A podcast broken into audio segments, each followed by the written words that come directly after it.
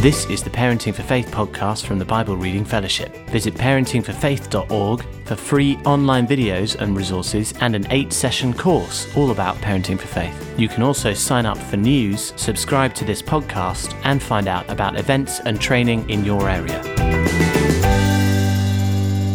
Welcome to the Parenting for Faith podcast. My name is Rachel Turner, and I'm going to be talking to you today about the power of the follower. We're going to have some uh, questions, two questions today one about apathetic teens, one about how to explain things to kids, about God healing some people and others uh, not getting healed, and how do we talk about that. And then we're also going to have a section called Humph, which is, uh, I don't know, a bit of research that I thought was really interesting. And so today we're talking about a brief thought about the history of children's ministry. So it's all go today. But first, we're going to start off with a complaint of mine because why did it turn cold?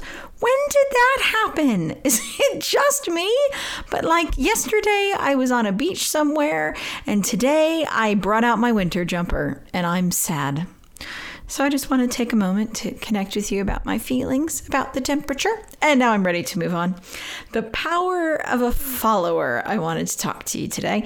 I was uh, talking to a teen recently, and he was saying about how uh, he's not sure what to do because uh, he's he's not a leader. He said, and uh, I was really struck by that because I thought, so like being a leader isn't the end all and the be all of everything that you could possibly be. And he he seemed to feel like unless he was a leader, he couldn't affect any change. He couldn't do anything. He couldn't. Mm, be useful uh, because he, he wasn't a natural leader. And I was just reflecting on how much we overprize leadership. There's only a few of us really called to leadership, but we're all called to be followers uh, of Jesus. And being a follower is actually way more powerful than we think. And it's really important, I think, for our kids to get this. I was watching a TED talk the other day, which I love. I'm a sort of addictive TED Talk watcher. And uh, I was watching a TED Talk, and uh, this fascinating one came on. It's called Lessons from a Dancing Guy. Lessons from a Dancing Guy is hilarious. Google it if you want. I cannot vouch for the language. I can't remember. But uh, it was a, a, TED talk, and uh, he was showing a video of this guy who was dancing all on his own at a music festival. And um, he was in very tiny shorts and was just dancing away. And uh, the story behind is this guy had been dancing for like 20 minutes. And within the span of like two minutes or something, this, this guy went from random dancing guy to a big crowd of over 100 people dancing, you know, with abandon. And uh, as you watch the video progress, it's just a video of this one random guy. And at some point, somebody jumps in and starts like, woo, dancing right next to him. And then a third person joins. And for a couple of seconds, it's just those three. And it looks like this is just not going anywhere. And then a fourth person joins in, and a fifth person joins in, and then groups join in. And it, it went from one random guy who was on his own for 20 minutes to this big pumping crowd of people. And he asks the question, who made that happen? And he argues that it was the first follower, the first one who jumped in and made the guy on his own not alone anymore. And he gave the boldness for the third guy to join in and the the those those small group made a space for the others and he was he was arguing for the power of the follower. And i think it's really really important that we raise that with our kids that it's not all about being the leader. It's not always about being a leader for your friends and a leader in your school. Sometimes you being a key follower being wise with how you follow is incredibly significant both as a christian and as a an individual in this society, where we put our weight as followers is incredibly, incredibly important. There's more about this uh, in a book called Parenting Children for Life of Purpose. It's a whole book about how to help our kids find their purpose. And we talk about this in it, and it's going to be re released in the new omnibus that's coming out if you want to look at it. But for now, I just wanted to ask the question how do we show kids the power of their role and it all comes back to framing. We talk about framing a lot in Parenting for Faith, saying this is what you're looking at, kids. And I think we've trained our kids to see leaders a lot. And we prize superheroes who are these leaders who do accomplish these great things. And we look to the leaders of nations and we look to the people who are uh, in charge of committees. And we, we point our kids to all of these leaders and say, those are the significant people. And we do that, I think, disproportionately because in everyday life, often it's the followers that are the most significant. It is the people who are part of the team that are doing it. And that's who we are as part of the body of Christ, as part of a team. In everyday life, in movies, in books, we can reframe what they see. What if we started talking to our kids about the non leaders? So I asked my friends to tell me who could we point to as key followers and key team members who actually made all the difference in our movies and stories and life that we see around us. Have a listen.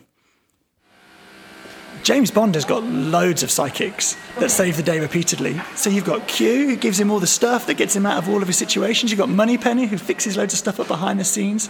You've got M, who's blatantly pulling the strings when he doesn't know.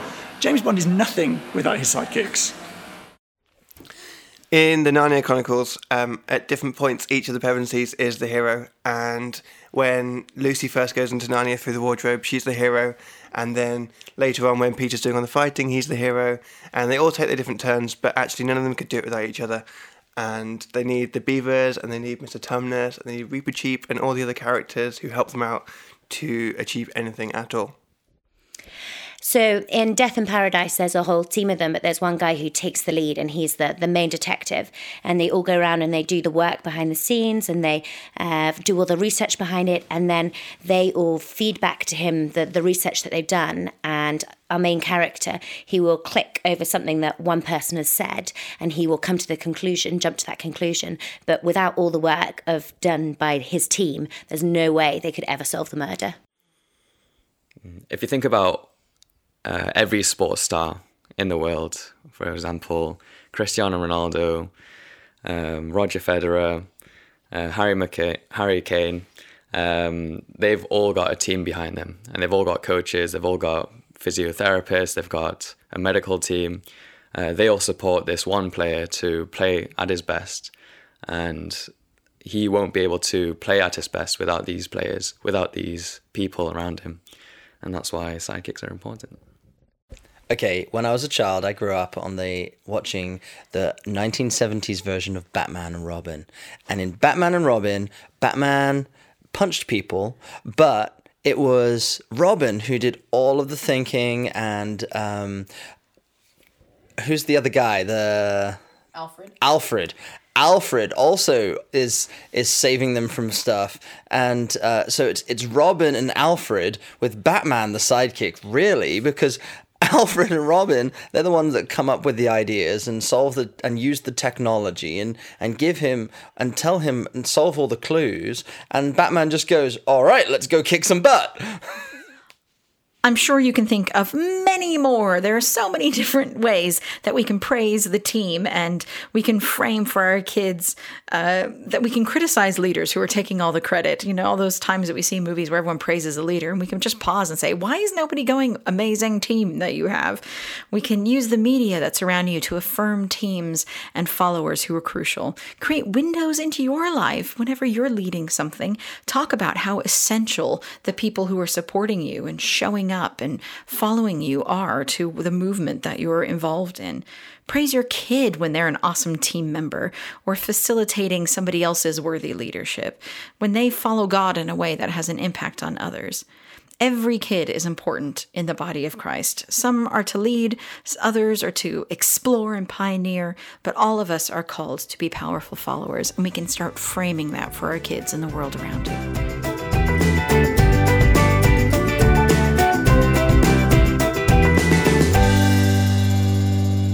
Every week we try to take some questions from uh, you, essentially. So uh, if you want to ask a question to have me attempt to answer it uh, in my way, then uh, please uh, put it on Facebook, our Facebook page, our Parenting for Faith BRF Facebook page. Please email it in through our contact us details on the Parenting for Faith website. Get in touch because we would love to hear from you. And uh, we would love to answer your questions and see what it is. So we had this great question come in from a very bold parent, and it said this I would like something about how to inspire apathetic teens, especially those who don't want to think deeper. My boys, 13 and 11, do join us in running groups for unchurched kids and love that, but they don't really want to talk God stuff at other times and sometimes give silly answers in church groups. Thank you so much for sending in this question. It's very personal, and I think everyone who has a teenage kid at some point uh, may have asked this question to themselves. So, thank you for sending it in. Uh, I'm just going to give you my suggestions. I'm sure you may have tried some of these before, so I apologize if uh, if I'm telling you stuff you already uh, know or have thought. Um, teens are in a transition. They're going from being our kids and, and looking up to us and sort of folding into our um, our sort of world to trying to discover who they are standing on their own and gaining their independence. And all of our parenting goes through a transition through this 11 to 14 phase of helping our kids grow in independence. And, and our spiritual parenting does the same thing.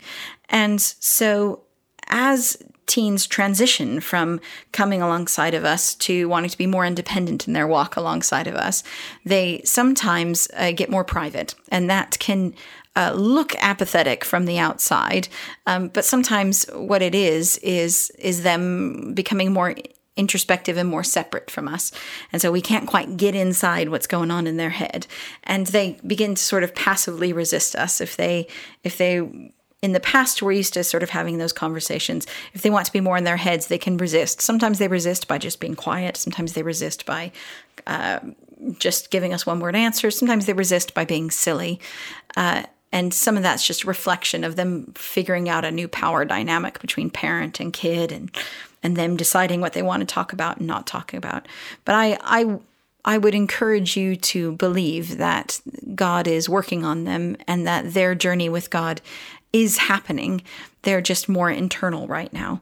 And as we shift into helping that growth of independence, we can really um, push into that and partner with that and and be significant in their spiritual life because uh, they're trying to figure out what their independent life with God looks like. And we can totally partner with that by one, showing our independent life with God, by letting them see what it looks like for me and all my quirks and how I talk to God about this and how I rant to God about that and how I don't like reading books with him, but I do like being out in the sunshine with him and just just letting them see how quirky your life with God looks like would be really helpful. But also saying, you know what, how I do it is so different from my friend. Look at him. He's he goes on bike rides with God. It's totally different than me. I could never do that. And just illustrating to them how different everyone's independent life with God looks like is a really useful tool because it lets them see uh, what's going on in other people's lives. You can also ask their advice on the quirkiness of you, get their input into your life. Sometimes they're more willing to talk about your life than theirs. The other thing that you can do is to help them find their own unique place. You can thank them for helping you on what you've done. And they've come alongside you and helped with this unchurched kids group, and they may absolutely love that, and that may absolutely be their place. But you can also say, This is my heart, and I am so grateful for you coming along and helping, and I love doing this together as a family. But I'm also know that you're different from me and you have a calling and you have gifts and you may have something that you really want to do in the church and to serve the community. And I want you to feel free to do that. And I want to encourage you and champion you and cheer you on and facilitate you doing that just like you do that for me. And so if you ever wanted to do that, I'd love to help you find your place because it's really significant. You're really needed in this church, in this community, and I believe in you and to just go along with that. If if having deep conversations with them isn't working, don't worry about pushing it. Find the wave that they're riding and jump on board and help them. As they grow in independence, you can encourage them to do that too. Uh, it's not a full answer, but it's my answer. um, the other question we have is uh, why does God heal some people and allow others to die? So I think this is a, a someone asking uh, me this question, but probably also how do I explain this whole thing to my kids? It's a toughie. Um, in session two of the Parenting for Faith course, we talk about how to answer kids' questions. And so, if you want to look at the model, then then go to session two. But I'm going to try to use the model to answer how how I would answer this question. And uh, so the first thing is, I would ask, what do you think? I think we're all on this journey of figuring out what we think about this question. And and it's okay to just explore for yourself and it's okay for us to ask our kids what do you think about this? Uh, and and hear what their thoughts are and their struggles are and their doubts are about it because it's really important that we give our kids space to communicate with us about stuff they're not sure about. That's what faith is. That's what co-journeying with our kids is is allowing that flexibility of, of them saying, I don't know and I don't like it, or I don't know and it makes me angry, uh, so that we can say, it's okay, I feel that way too. So, first, what, what do you think? And allow our kids to talk. The second thing is to say what we know. And so, my answer to this would be, I don't know a full answer. I do know that God can heal and does heal. I know that He says to keep praying. I know that one day, uh, in heaven and in the new heaven and new earth, there'll be no pain or disease. And I know the world is still broken and isn't the way it will be one day when God restores everything. So I know we have a healing God, and I know that one day there will be none of this pain or hurt or disease. Then we talk about what we don't know. I don't know how or why he chooses who to heal on earth. People have lots of different theories on on why that happens and doesn't happen and I agree with some and I don't agree with others, but I I don't think anyone has one simple answer to the secrets of God's heart on this. But how I deal with it is this I have been so frustrated by this sometimes. I have had close friends die, and I prayed and prayed and prayed, and they died anyways. And I've had close friends be very sick and then miraculously get better as we prayed. And so, how I deal with this is I cry and I hope and I keep praying and I keep, keep telling God how I feel about it. And I'm not afraid to tell him all my emotion. And I ask him questions and I pray for healing and I ask him for his peace and to increase my hope and trust. And, and I, in the end, choose to not let me seeing only a little puzzle piece of the whole thing rob me of doing life with God. I choose to be okay with not understanding it because I know one day there will be no more confusion and no more pain. And so right now, I just come close to God. I tell Him how I feel and I keep praying because I know it's possible. How do you feel about it? And then we have a conversation with our kids. You may totally disagree with how I answered that. That's okay. And you some of you will think that won't work with my kids. But however you theologically choose to answer it, asking them what they think, telling them what you know, being showing them what you don't know, and talking through how you deal with it opens up a conversation uh, in a way that helps them. So that's all the questions we have for today. If you want to ask and let me have a punt at it, I'll go get in contact and we'd love to hear from you.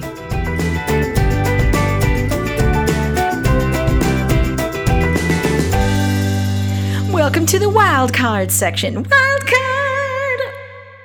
Okay, so every once in a while, I just want to talk about something that you may not have thought about before, and uh, and so this is a little bit of insight into the history of children's ministry because uh, I've run into the idea multiple places, both from parents and church leaders sometimes, that the best place for children to be on a Sunday morning is in children's ministry or Sunday school groups on a Sunday morning. And that's sort of the priority is just get those kids into those kids' ministry groups because that is going to be the best hour in the kids' spiritual life all week. And uh, my history is that I've been a children's pastor, so I value children's ministry. Um, but I just wanted to add a, a few thoughts to this debate for you as a parent. Because from the beginning of faith communities, from the beginning of when faith communities were a thing, children have been in the middle of it.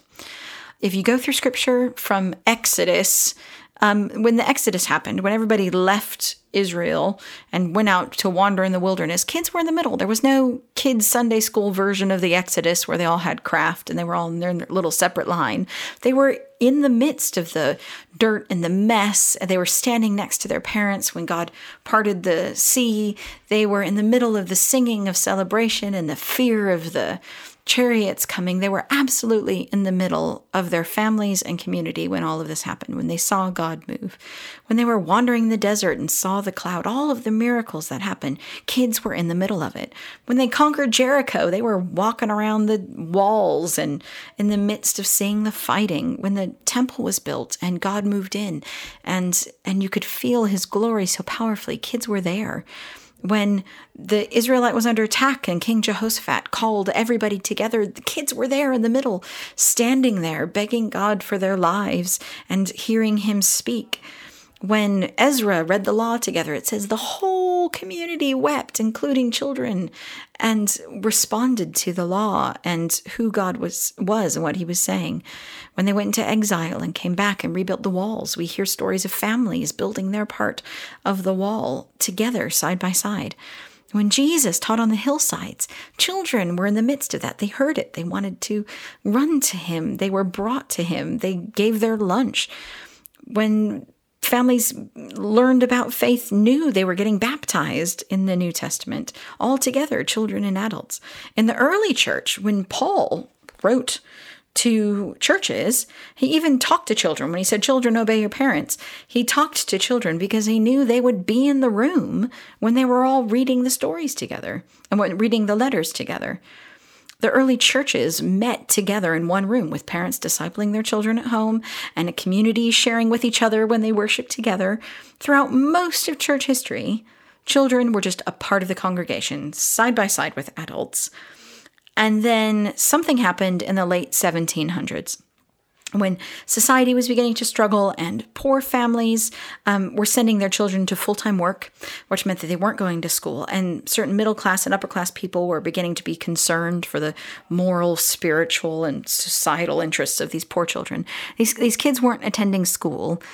And and this guy called Robert Raikes and others before him and around that time began to create programs on a Sunday, often in the afternoon, because that was the one day you didn't have to work in the factory, um, to create a place for children to learn how to read and to be educated and to learn about God so that they could grow moral character and grow to be godly adults.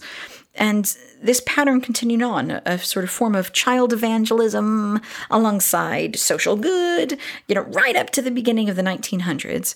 Um, this generally happened in the afternoon, um, with churches in general still being sort of all age services. And then this Sunday school outreach thing was happening for the children who needed school and, you know, to boost the moral fiber of those who didn't attend church. And in the 1950s, late 1950s, there was this dramatic shift to blend afternoon Sunday school with regular morning services. And modern children's groups on a Sunday thing was born in the 1950s. And rather than these Sunday morning groups being focused on non church families and non church children that weren't connected to church, the groups radically changed to serving the Christian children it now sort of catered to. And out of this shift, sort of modern children's ministry was born. Uh, it was trying to improve and grow this sort of new model of spiritual development of church kids rather than non church kids. And somehow, in the midst of all of this, we as churches and parents um, somehow morphed into believing that the church should be the center of Christian children's spiritual growth and that the church should be the expert in children's spirituality when actually looking back over the history of God and people and church, it has always been parents surrounded by a church community of people who are inputting and supporting and encouraging the kids and the parents. So when I hear people say our kids should go to Sunday school because it is absolutely the center of the best thing for children's spirituality, I want to pause because because as parents, we are the best for our kids' connection with God. And the church wraps around us and encourages that and supports us. And so, should our kids go to children's groups? Well, I guess that depends on where they are spiritually and if you think that's what's next for them. Because there will be some times where your kid is like, I'd like to stay in. And rather than arguing about whether or not they should go out to kids' groups, you can say, Great, we get to hear God's word in this way. And absolutely, if that's what's right for you now, go for it. And you, as a parent, get to be the one who makes that decision on what's right for your kid at the time.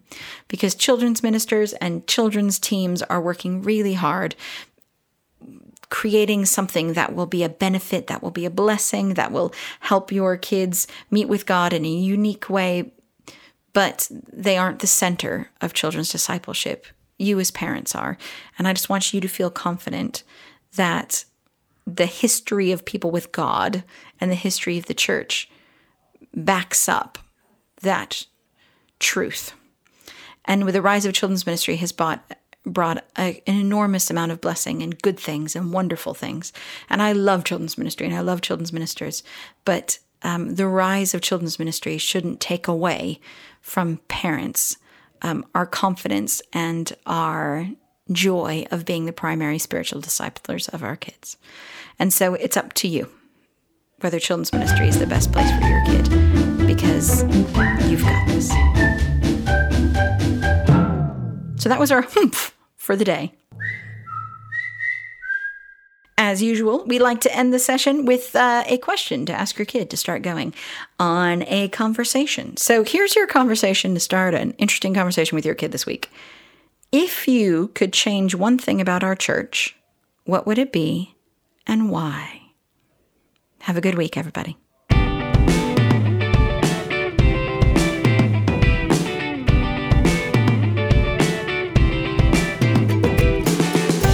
Thank you for downloading the Parenting for Faith podcast. A new episode will be released next week, and why not look at parentingforfaith.org to watch the free eight session course, to get in touch, or to find out about training and events near you.